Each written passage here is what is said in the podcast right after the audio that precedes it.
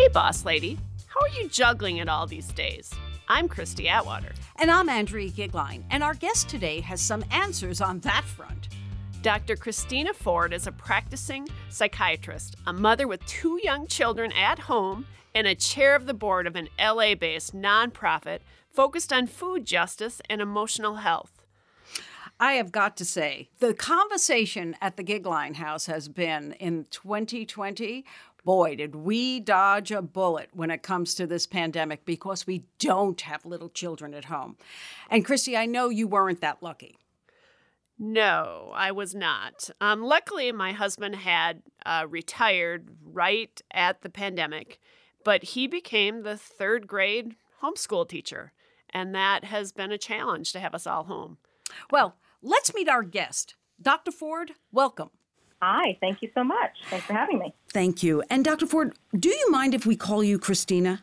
Not at all. Thank we you. got it in there. My parents will be proud. I love it. And believe me, I do understand that. I do understand that. You know, all kidding aside, you wear lots of different hats. You're a mom, a psychiatrist, a community advocate. We'll break that all down in this conversation, but first, just give me a hint. How do you do it all? Uh, I feel like like that is a both a short answer and a long answer. Some days are certainly easier than others, and Yep. some days I say, I ask myself the same question: How do I do it? I just, you know, it, it's a constant juggle and a constant, I think, reshuffling of boundaries and and availability and just uh, knowing that you can't be everywhere at the same time. Well, and maybe a better question is why do you do it all? Yeah, I, yeah, that's a good one too. Uh, especially now, right when we're Yes. all when we're all under such stress and strain. Um, I mean, really, the answer is I can't imagine not.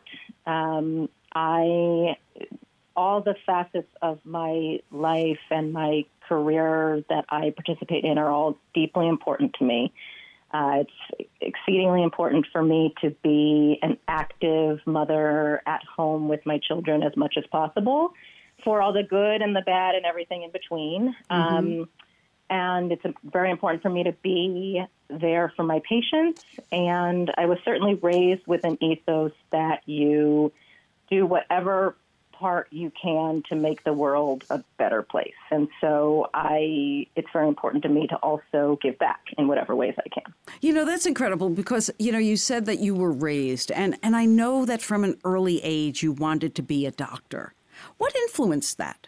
I had, I think, very kind of outside the box, forward thinking parents.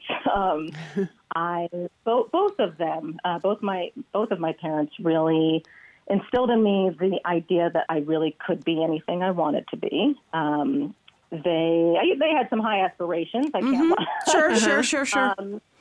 you know, and and I think especially for my my mom, I I don't know that she would have, you know, she was of that generation that didn't necessarily label themselves a feminist, but they were very woman oriented. Um, and so for her, I think it was, well, I know it was also very important that her daughter know that she could be anything she wanted to be independently of other people in her life.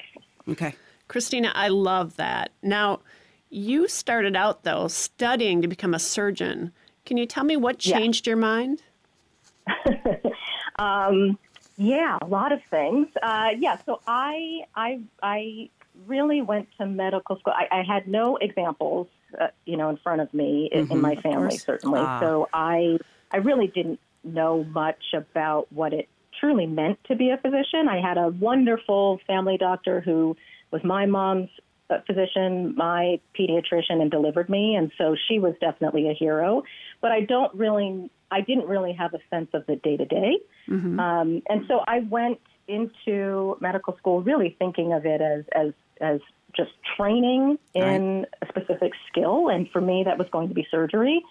And you know, you're young when you make the decision, Right. Uh, you know, but both both to to pursue a medical education and then to pick a specialty and so much of the decision, I mean, there were moments, but more than anything, it was really an evolution. Um, and I, I, I, have to be honest and say, unfortunately, and I, I know that this is changing, but unfortunately, right. at the time that I was in training, I really didn't get the benefit of many female role models. Period. I mean, right. there, there mm-hmm. certainly were some. I don't want to say there weren't any, and they were right. fantastic, but also ones that seemed to be living a life that looked like one I wanted to live. Correct. Um, and and I really did feel, I mean, that pressure of how to fully be a, a mother and a practicing surgeon, just time wise, first sure. of all. Um, but then also, it requires, for me personally, uh, the, the that role requires a certain uh, compartmentalization mm-hmm. that I realized I could do, but it didn't necessarily bring out the best in me, frankly. Right. You know, I, I, have to say that I remembered reading a study years ago about the negative impact on medical residents on the, the schedule that you were put under, that the level of yeah. fatigue actually made you less effective and less healthy. And that alone, you know, that I, I remembered when I heard that, it was like, well, why are we doing that to our doctors? That that doesn't make sense. But it it speaks to that time, like when you looked at their lives and said, "Wait a minute, how do I yeah. do that part?" So tell me, in addition to that, what were some of the challenges? There weren't a lot of them. There weren't a lot of examples. Yeah. What additional challenges did you see in the field? Well, yeah. I mean, the the the issue you're speaking about that we're finally really being forced to look at the epidemic of physician burnout. Mm-hmm. Um, and there is much being written and spoken about about that topic. And but also what you point to, you know, burnout is a very useful term, but it does place the onus on the person, you know, right. as yes. opposed to the system. Right. And you know, having been through it, there were times where you're just you're burnt. Right. Really, is what it is. The system burns you out. Right. Um, and so, so in terms of, of those models, um, you know, it's a it's very it's very taxing on the body. Let's mm-hmm. start with that. Um, you know, your back, your neck, your hands, your joints in general. Frankly, for very long surgeries, your bladder. Uh, it's yep, very really. so it's very taxing. Um, and when you think about uh, career longevity, mm-hmm. um, because of the technical skills required. There are many surgeons that, that practice for a very long time, depending on what sort of surgery they do. But right. for I was I was planning on plastics and reconstructive surgery, which is okay. really fine tuned, and so yes. often those those careers are, are a little shorter because you need those really really Precision. fine skills. Mm-hmm. Um, and again, kind of getting back to that role model piece, I I really was lucky in that I, my mom especially, but I had several women I could look up to who worked throughout their lives. They really, mm-hmm. the idea of retirement didn't really exist, um, and and so I was always looking at career longevity as well. Yes. Um, and so I was really fortunate. I, I knew, I, I admittedly knew very little about psychiatry. I wasn't. My family was not one that focused much on feelings. Um, so, you know, I, I, uh, I, I kind of I knew about I had majored in English in college, and so I knew about the, the science of psychology and mm-hmm. psychiatry from a more from that sense. But I, I really just when we started learning about it in med school, I loved it. It really it spoke to that other side of my okay. mm-hmm. background. It, it was able to bring in so many different facets of life and various fields. And it's in medicine, it's one of the few fields where your skill set only improves with each year you age. Yeah, yeah, yeah. you have more experience, more wisdom, different experiences. You, you've made mistakes and learned from them. Um, so that that was really enticing to me. Well, that's awesome, Christina. I love hearing how, even though you were skilled and you could do the work as a surgeon, you still followed your kind of your passion, what you would be passionate about. Mm-hmm. But let's switch gears a little bit. And you followed another sure. passion called about six years ago, and that was when you began working with Feast. Tell me about Feast. I don't know about that organization. I know Andrea does, but I don't, and I'm super curious. Sure. So, um, yes, so FEAST is an acronym. It stands for Food Education, Access, and Support Together. It is definitely a mouthful, mm-hmm. and we, we fill a lot of gaps. So, um, we provide 16 week wellness programs in under resourced communities, and we're hitting at the intersection of poverty, obesity, and diet related illness, and doing so in a supportive community to really optimize emotional health. Yeah. Um, so, what that looks like is, like I said, it's a 16 week program, uh, pre quarantine.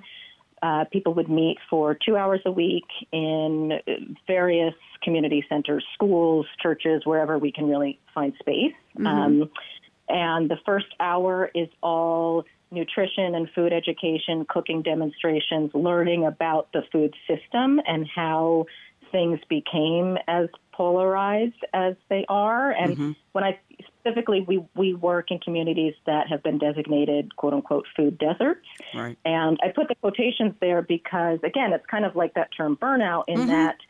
Um, you know, it's not that food doesn't exist, it's that the policies have not been in place to really support nutritious food sources in those areas. And instead, there's plenty of fast food options, um, mm-hmm. right. but not necessarily grocery stores that provide much produce. Uh, there's a dearth of organic options, mm-hmm. and so um, so we we want to empower people to, to know more about that too. Um, and then also with that first hour of education, each participant is provided with a food box, um, a scholarship for for uh, organic produce, for uh, plant-based foods, so grains, beans, legumes, uh, and then they're given an opportunity to really learn how to cook with them. Yep. But then the second hour of that two-hour session is, to some extent, the the more meaty part, which is really a community support circle, right. and that's where participants can bring all the stuff to the fore that's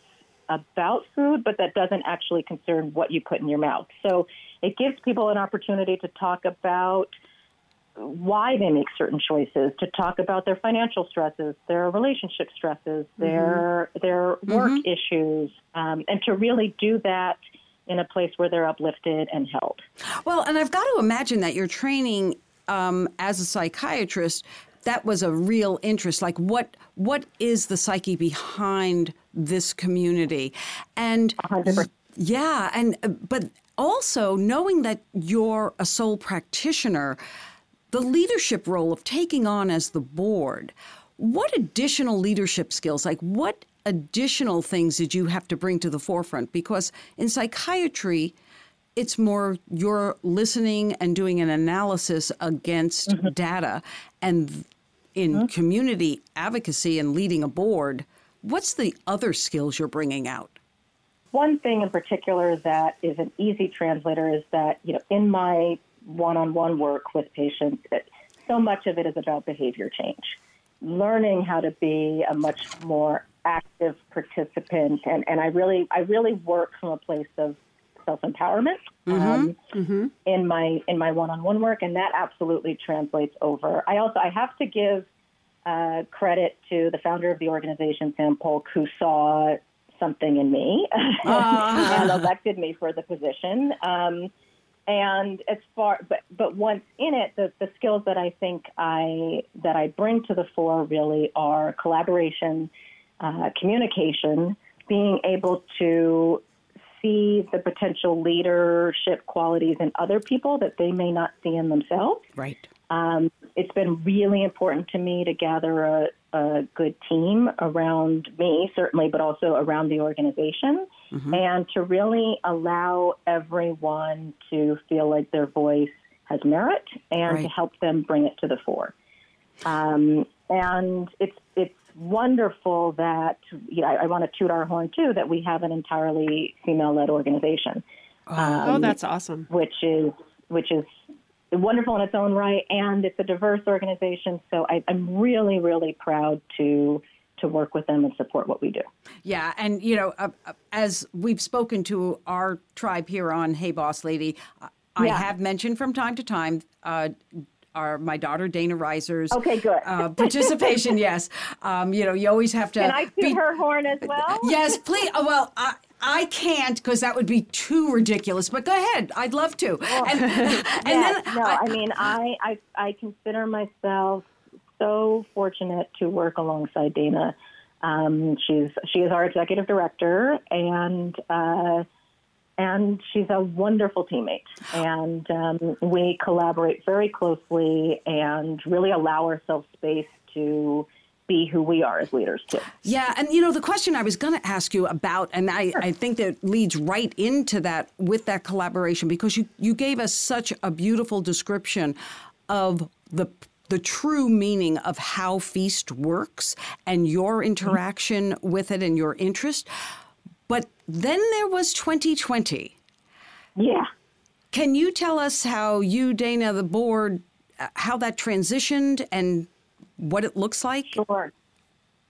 Sure. Um, you know, certainly, I think like any nonprofit, eh, you know, in existence, we all kind of collectively took a big deep breath and thought, how are we going to do this? Right. Um, but really, it started with going straight to our participants, going straight to our community. Um, you know, 95% of the people said they were just worried about getting food on their table. Many people who we serve work in the food industry, and so many were just, they woke up one day and they no longer had a job.